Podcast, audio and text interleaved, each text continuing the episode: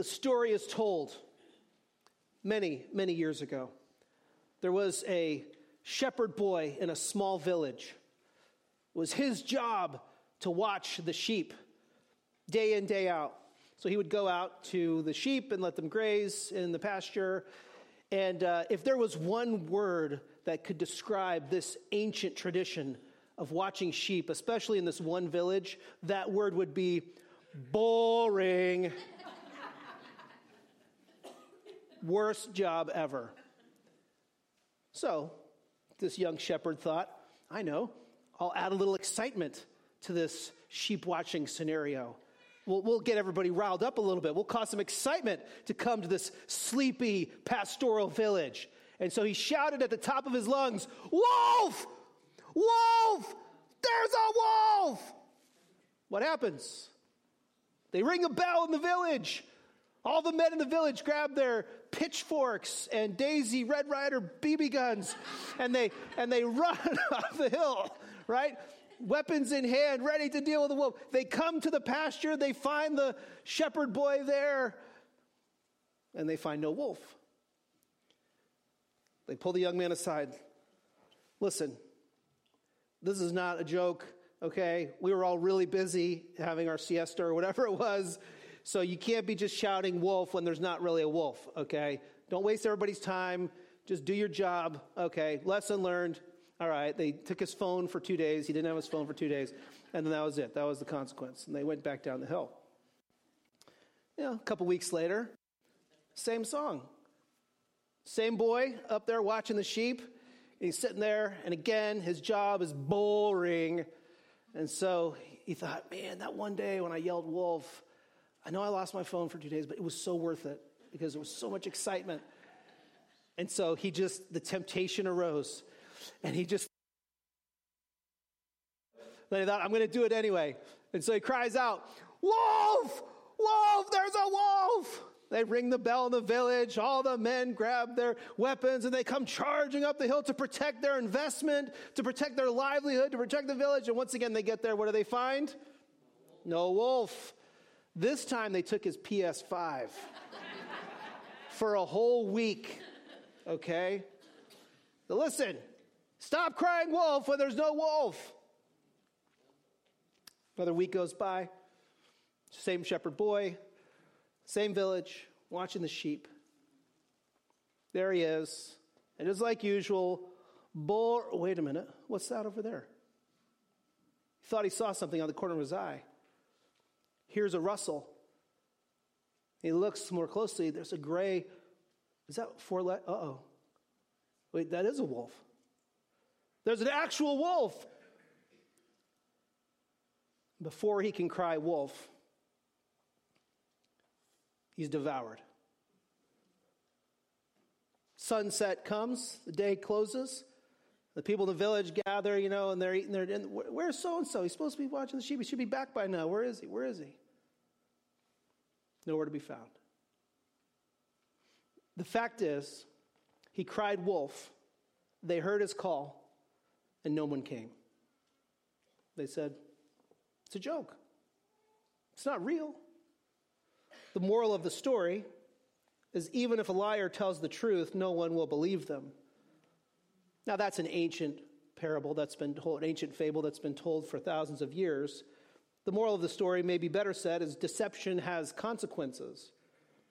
I'd love to tell you that deception, manipulation, lying is not a problem today, but it is a problem today. We have a problem, basically, with being truthful. And when our words don't match our actions, just like that shepherd boy, we will face consequences. I just want to ask you this morning as we get into Matthew chapter 5, verses 33 to 37, how and when are you tempted to deceive? Now, it's not as dramatic as the fable, but oftentimes we are tempted to tell a lie or to maybe omit some details of the truth, to deceive a little bit for a good cause, to manipulate to get something that we want or something that we feel that we are owed. You see, deception can be deceiving. And you might just ask, where am I tempted to deceive, to be less than truthful? In these verses in Matthew chapter 5, in this part of the Sermon on the Mount, Jesus teaches us on the relationship between our words and actions. If there's a word that summarizes this topic, the word really is integrity. Integrity. Jesus talks a lot here about oaths and vows, we're going to get into the details, but as we do so, we have to remember that deception is not simply a matter of how we talk, but it's a matter of how we talk and how that relates to reality and how we live. And when there's a disconnect there, we have a problem. So let's get into these verses. We'll talk about the first century scenario and then see how it applies to us. In the Sermon on the Mount, Jesus has been revisiting issues that are brought up in God's law in the Old Testament and then clarifying, intensifying, and explaining them to his audience to help them understand what's really going on. Remember, the problem wasn't murder, the problem is anger, the problem wasn't adultery, the problem was lust. And so uh, he dealt with divorce and remarriage or divorce and marriage in the last section. And here he comes to now this other issue of taking oaths, which really gets to the heart of, of truthfulness and integrity. So in verse 33, Jesus says again, You have heard that it was said to our ancestors, You must not break your oath but you must keep your oaths to the Lord. Jesus is alluding there to Leviticus 19, uh, some Numbers 5, probably also Numbers chapter 30. There are a few sections in the law where it talks about not breaking an oath, but keeping oaths that are made to the Lord. And as he talks about this, we just have to remember the difference between oaths and vows and what was really going on, just to help clarify the sense, okay? So, an oath is when you make a statement and then you validate that statement by appealing to a higher source of authority, okay? And the most common would be, I'm going to do such and such, or such and such is true, I swear on the name of God, or something like that, right? So you're basically appealing to the higher authority and essentially saying, you know, may God strike me dead if this isn't true, right? So that, that oath, that statement is validated by an appeal to a higher authority as we'll see, that, that practice was far too frequently used and it was abused. Okay, so we'll talk about how that was abused. This uh, quotation from the law, though, also intersects a little bit with taking vows to the Lord. Vows are a little different in that a vow is a promise that's made between a person and God. And, uh, and that vow is made, and you say, okay, Lord, I, I promise I'm going to do such and such and so forth. And there's a, a, strict requirement in the law that if you make a vow to the Lord, you had to fulfill the vow. The problem was, and it's not hard to imagine, but people would make promises to the Lord that they really could not or had no intention of actually keeping. And this comes in moments of desperation. Lord, if you get me out of this jam, I promise I'll never fall asleep in one of Pastor Ryan's sermons again, right? Or something like that and you know it's just kind of made like off the cuff and it's not it's it's in its worst forms it's negotiating with god. Lord if you give me this job i promise that i'll take my kids to church right? It's like this kind of negotiation tactic which is very canaanite. It's very pagan thinking that you could manipulate god to do what you want by making a deal with him right? But you know it, often it's it's not really genuine right? So it's kind of this, this there's an inconsistency to it. On the oath taking though it's really easy to see how this got out of hand how people would basically cry wolf, how they would say things that weren't true or they would behave in ways that weren't actually truthful. And then they would say, But I swear on the name of God. Well, that got to be a problem. You can't swear on the name of God. Uh, you know, the, the Ten Commandments prohibit, you know, taking the Lord's name in vain. And so that, that's a problem. So they adjusted it a little bit, and they had other things they would swear by. And we'll talk about that in, in just a moment. The problem was the, the call to believe this statement or to believe that what I, I say I'm going to do, right, that, that idea, it, it wasn't actually based on their real reputation. So you can't believe that I'm going to actually do what I said I'm going to do, or you can't believe that what I say is actually true, so I'm going to appeal to a higher authority to trump basically my lack of consistency in living. There's a problem here with integrity. What people were saying wasn't matching how they lived. Sometimes that was malicious, where they were actually actively trying to deceive someone else to get what they want, lying to get the promotion, lying to make themselves look good at, at, with their friends at school or whatever it would be. But oftentimes it wasn't necessarily malicious, it was just, in a word, sloppy. It was just, you know what, I haven't really been faithful, but I really want you to believe me or I want you to, to agree to what I'm saying. Now, we struggle with the same kind of inconsistency. Why? Because deception as a thing, deception is fueled by idolatry. So, idolatry fuels deception. Idolatry fuels deception. We deceive because we want something, right? And that want is an idol, it's a false God. We want that person to like me, so I'll shade the truth and, and say that I'm taller than I really am, right? We, we want to get the job, so we lie about our past performance on our resume and, and inflate those achievements or lack of achievements, right? Uh, we, we, want, uh, we want to uh, be loved. We, want, we don't want to let someone down. And so we lie about whether or not we did something. Again, sometimes it's malicious, but often it's just sloppy. If it's intentional, though, right, if it's intentional, we might actually intentionally um, make insincere oaths or vows. You might actually say, I swear, I swear. And we might not swear in the name of God, we might swear on my grandmother's grave or something like that, but we swear with no real intention of actually following through with what we've said we're going to do. Again, or we lie or give a false impression, or even we can negotiate with God sometimes. God, if you do this, then I'll do that. Those are intentional examples, but maybe it's unintentional. Again, maybe we're just being careless with our speech. Maybe we're being lazy. We have no intention of actually following through. Uh, maybe we're being selfish and we just want what we want, and so we're not going to bother with the whole truthfulness thing and, and living with integrity. One time when I was a young man um, at our church in California, the church, the, the pastor had asked me to do something. I don't remember what it was and we came on Sunday morning, and I hadn't done, I think it was sending an email or something, and I hadn't done what he had asked me to do. And so I caught, we ran into him in the entryway of the church, and the, the topic came up, and I felt the pressure of not wanting to let him down. I felt the pressure of not wanting to admit that I had not followed through with what I said I was going to do. So I, I lied in a church. And I'm shocked that I'm still standing, right, to this day. I, I lied to him. He asked me if I had done it. I said, Oh, yeah, I did it on whatever night, and I hadn't done it.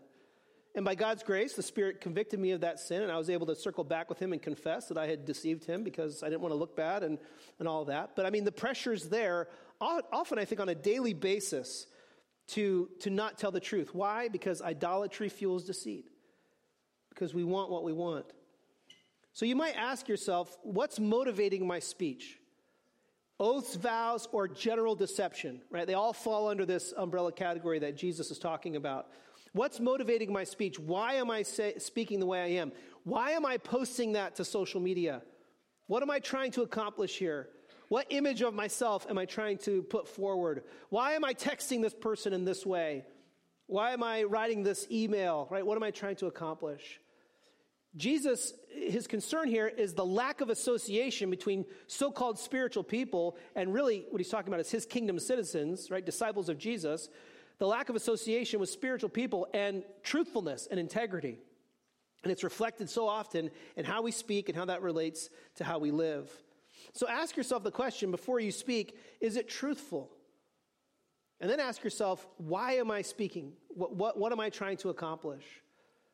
This will actually change the way you talk pretty drastically if you take it seriously.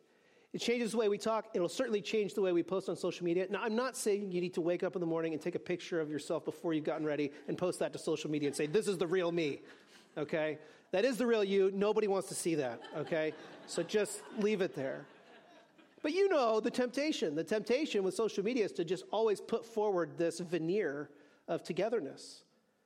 And we know you're not that together. That doesn't mean you have to you be posting all this stuff online. Just, just ask the question why am I posting that? Am I distorting the truth to make people think that I'm doing better than I really am?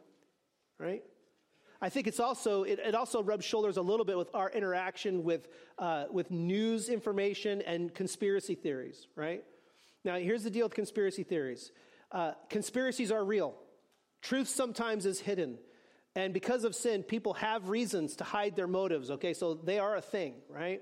However, one YouTube video does not the truth make, okay? So Christians, I think, have been a little too gullible with regards to conspiracy theories. You need to ask yourself is the source of this information trustworthy? Do they act, can I validate that this claim to whatever is true? And if, I, if I'm not sure about that, is this something that I should be then spreading and disseminating to other people and saying, this is true?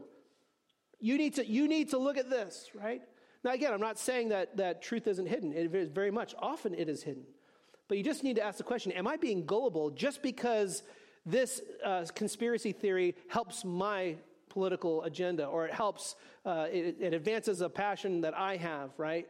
So I'm willing to overlook the lack of verifiable facts that are involved, and I'm just going to parrot it and spread it around, right? Just to, to make a point. Again, the problem may be that we're not taking seriously enough how idolatry will fuel us to deceive. And that's exactly what it does. Jesus' disciples have a higher calling. And watch verse 34 through 36 as he talks about how it actually was playing out, again, in their context. He says, But I tell you, don't take an oath at all. Now, just pause right there, okay? Jesus says, Okay, stop with the oathing, all right? St- stop with the I swear by the name of God. Stop with the uh, making promises to God. I think vows are included here. All this stuff. He's like, it's, you think God doesn't see through it? And the hypocrisy and the inconsistency is too much.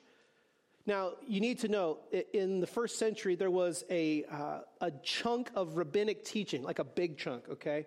And it, it's still, it's in written form, we still have it today, that explained which oaths you could take, which oaths you couldn't take, and which formulas you, you were acceptable to use in an oath, and which formulas you couldn't use, which ones were for Tuesdays and Thursdays, which ones were for, I mean, it was, it's really detailed, okay?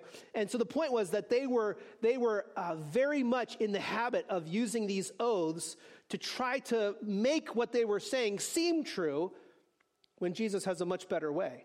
So watch what he says. He says, Enough, enough with the oathing. Stop with the swearing, stop with the vows. But I tell you, don't take an oath at all. Verse 34. Either by heaven, because it is God's throne.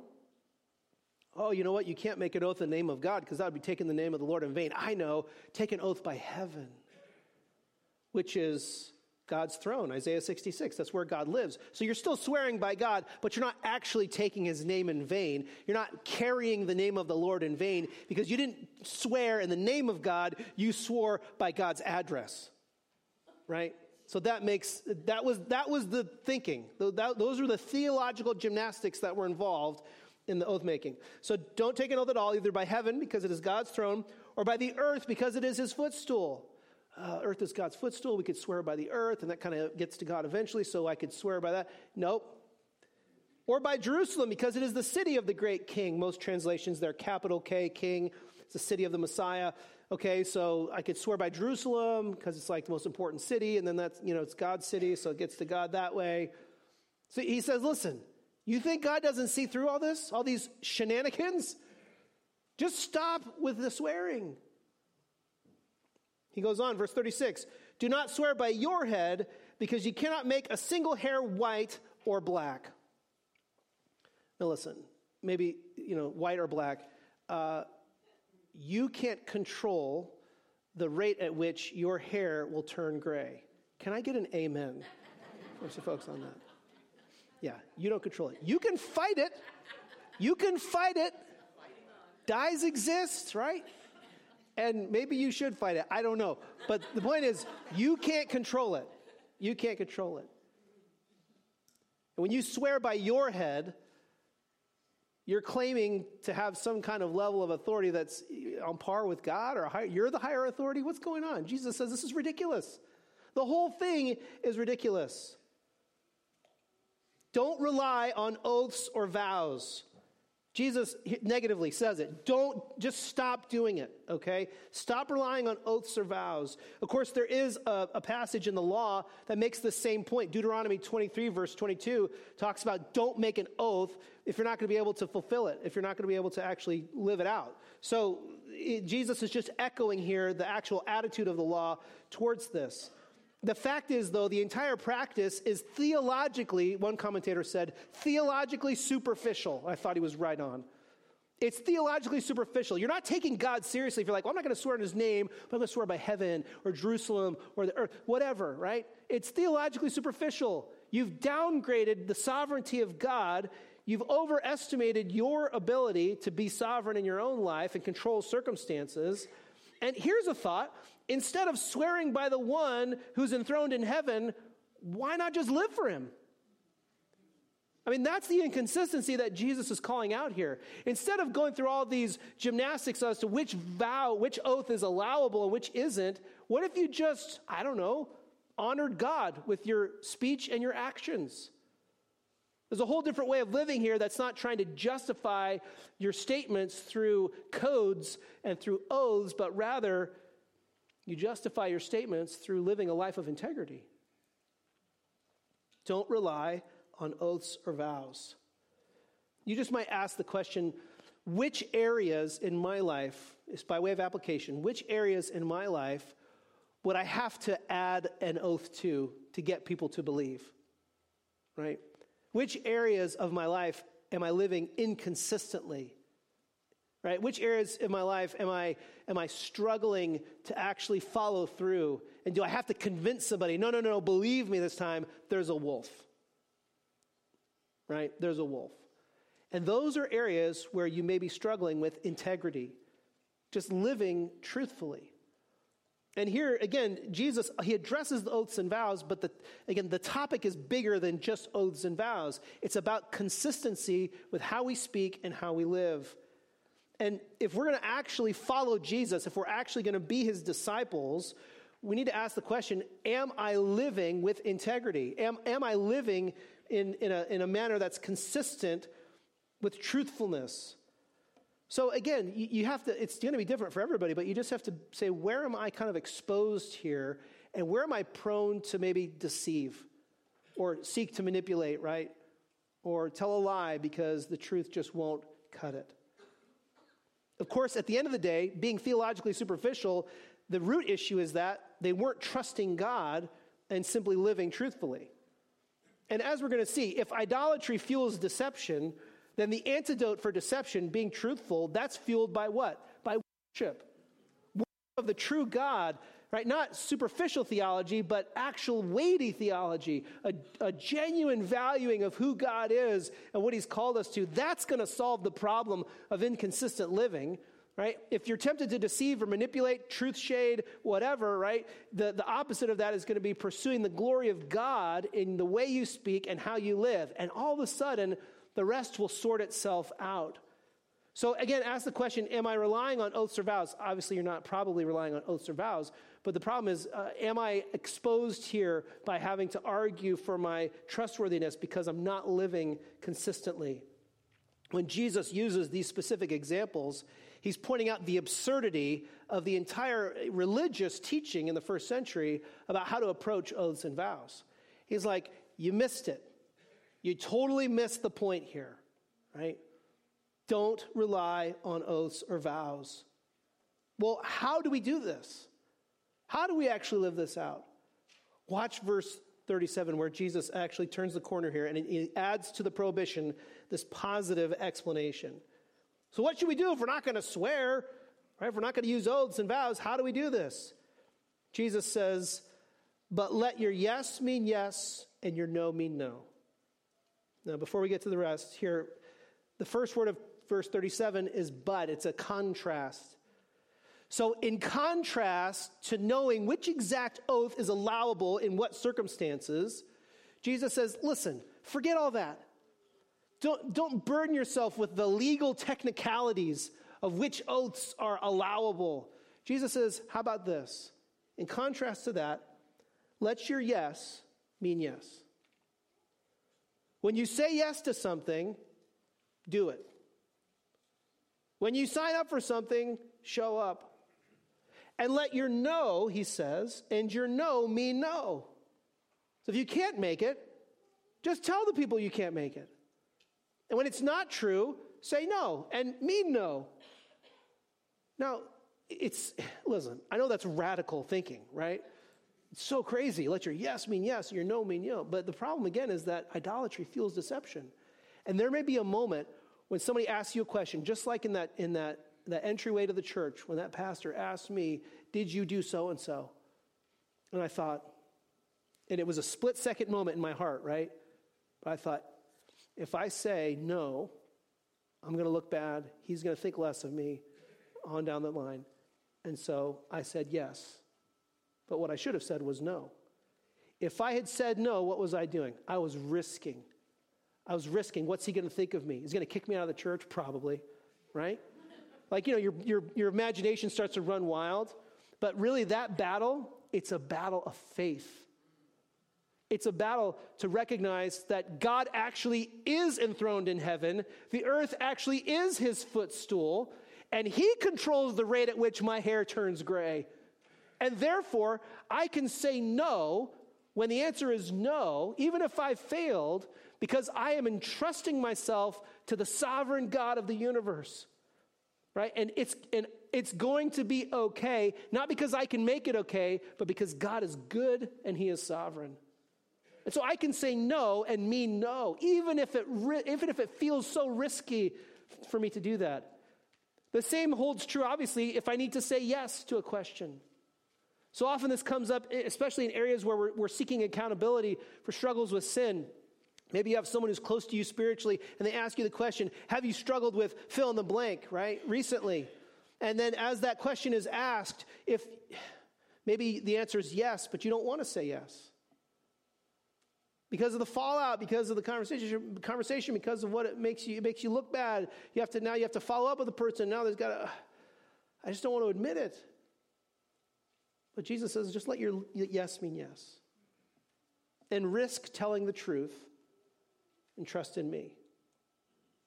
So he says, listen, you don't need the oaths, you don't need the vows. How about this? When you say yes, mean yes. When you say no, mean no, and let your life back up this truthful standard of speech, right? But notice what he adds at the end of verse 37, what's really at risk here. He says, Anything more than this is from the evil one. Now, listen, sometimes people get worked up about Satan's influence in our lives. And, you know, in, in, in certain hyper charismatic circles, they get freaked out about, you know, Satan's in this room and he's hiding in these air conditioners or whatever. And it's like, you know, like you know, overly concerned about that. And I think they've seen too many movies, okay? So Satan is not going to possess you and cause you to levitate above your bed, okay? That's not the thing. But you know where Satan will attack you? And I think the CSB is right here with the translation, the evil one. You know where Satan is going to get you? He's just going to nudge you to deceit. He's just going to nudge you to deceit. He's just going to say, you know, it's just so much easier not to tell the truth here. Just, just tell him, just, it's not, just, you know, and you don't have to, I know you said you would do whatever, but honestly, I mean, it was a rough night last night and you need your beauty sleep, so you don't have to show up for that. And you know, and I know they asked you if you were coming, but you don't have to answer them because their time isn't valuable or important. Your time is valuable and important, right? You don't have to respond. Jesus says anything else, anything other than truthful speaking and living in ways that back up what we say, he says anything else is, well, it's from the, the evil one. It's satanic thinking. And while you might be quick to point out satanic thinking out there, Jesus says, hold on, there's satanic thinking right in here. When our speech doesn't match the way we live and when we depend on oaths and vows to get it done. What's the big idea here? The big idea is that kingdom citizens live with integrity. Kingdom citizens live with integrity. This is not revolutionary, but it is difficult and it requires us to trust the Lord. It's so important, in fact, that in uh, the book of James, James chapter 5, James, the brother of Jesus, repeats this teaching almost verbatim because it's such an essential issue. So he, he comes back around and says, We need to remember this as Christians, that our yes needs to be yes and our no needs to be no. So, how do you live with integrity? Tell the truth. Yes, all the time, right? Follow through when you make commitments. Don't ghost people when they're trying to communicate with you. Right? Don't leave them hanging. Respond in a timely manner. Uh, establish a reputation. Isn't that really what we're after here? That when you say yes, you mean yes. And if someone says, hey, will you show up to so and so? And then you say, yes, I will, establish a reputation of truthfulness by guess what? Showing up, right? Following through, getting it done. And if you can't go, even though you say, well, I want to say yes to this person because I want them to think more highly of me, but I can't do it, here's an idea just say no. And let's just all agree right here for the moment. Like, let's agree that when someone says no to something, they're not necessarily trying to insult you. We just all have a lot going on, okay? So, it, we, listen, we're big kids. Say no if you can't make it, right? But be timely in that response. Don't leave people hanging. Sometimes we don't respond because we want the option to not come if something better comes along. Can I get an amen? Have you been there? Something better always comes along. It's, it's that's always going to happen. But in some senses, I think that's maybe a, a new, like maybe a, a more modern expression of just kind of flightiness, where we're not willing to just actually say yes or no and follow through with it. We just want to have the option open. And if I commit to serve in Kingdom Kids once every four weeks, my life will probably end. And so I can't make that kind of commitment, you know? Hey, listen, your phone has a calendar. Use it. You know, make plans, follow through. And again, say no when you need to say no. Again, all of this means we're trusting God for the outcome, especially when it comes to being truthful when it's an area where you may have failed. So again, you got, you got to think who do I trust? Do I trust God or do I trust myself? Uh, at this point in this message, someone always internally says objection. Egyptian midwives in Exodus, they could lie. Rahab and Joshua, she lied to protect the spies. Isn't it okay to lie, Pastor Ryan? Like, that's kind of the way we think about it. And I would say, uh, no, it is not. Here's what's going on in Exodus chapter 2 and also in Joshua, okay? Uh, when you are in extreme life or death situations, most usually associated with war or genocide, okay? If you're in those situations, and it literally literally will save a life to withhold truth from an oppressor, uh, then at that point you have a green light, okay, to do that. Okay? Statistically, pretty rare, those situations, okay? It's a wartime ethic, and that's actually biblical. In, in war, deception is allowable. Uh, you know, the Israelites, they actually participated in a, an ambush against the city of Ai. That's deception, okay? I mean, deception in war is a thing, okay? And so if, if you're talking about wartime ethic and saving lives, that's a different conversation. Should you tell the truth to your boss when you've not done what you're supposed to have done or you've messed something up? The answer is yes. May, is it possible you will get fired for telling the truth to your boss? Yes, it is possible. But God is enthroned in heaven and the earth is his footstool and you, you trust him more than you got to trust your boss, right? You need to have a hard conversation with your spouse or someone in your family, and you need to have a truthful conversation about how you were hurt or how you hurt them. You need to own up to something or you need to talk seriously about it. You need to have that conversation. And you don't justify it by saying, well, if I don't talk about it, it will be easier. It may be easier in the short run, but you're just deferring conflict and heartache. Be truthful. Let your yes mean yes, and your no mean no. Why? Because I trust the Lord. What about the Pledge of Allegiance or military oaths or contracts or anything like that? Doesn't Jesus say no oaths at all? Some people have overinterpreted what Jesus has said here to limit any kind of agreement, uh, period. Obviously, that's not what Jesus is saying. He's not saying you can't make an agreement or you can't state your allegiance to a nation or military or whatever. His point is when you make agreements, follow through with those agreements. And you shouldn't be living in such a way that you have to take an oath every time you make a statement for people to believe what you're saying, right? That's what he's getting at. So don't take this as some kind of uh, prohibition against signing a contract or anything. But if you sign a contract and you say you're going to make the payments, make the payments, right? Show up. Do what you've agreed to do. Why? Because truthfulness reflects the character of God. And because we're citizens of his kingdom, kingdom citizens live with integrity. Again, the whole thing had gotten so out of whack there in the first century. Jesus is like, we got to just cut down to the chase here. Let your yes mean yes and your no mean no. Jesus is not prohibiting us from making commitments. On the contrary, when we make commitments, he's calling us here to integrity and to follow through. In fact, doesn't Jesus model this very principle? You know, when Jesus interacts with the woman at the well and he asks her where her husband is, and she doesn't want to talk about it, she says, I have no husband. He's like, Oh, yeah, no kidding. And he tells her the truth. He confronts her for her sin. In fact, there, there are moments in Jesus' life when it would have been so much easier to just not, to just not deal with it. And yet he models over and over again in his ministry consistent sacrificial, faith driven living, where by saying yes when he means yes and no when he means no, it cost him time and energy and all of that, and yet he spent it. And the fact is, he let his yes mean yes and his no mean no all the way to the cross.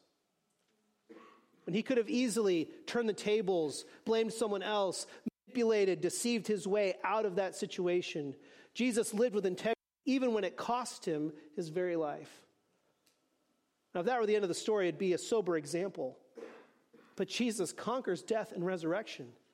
And, brothers and sisters, do you realize that when Jesus died on the cross, he died for your manipulation? He died for your failure to follow through with commitments.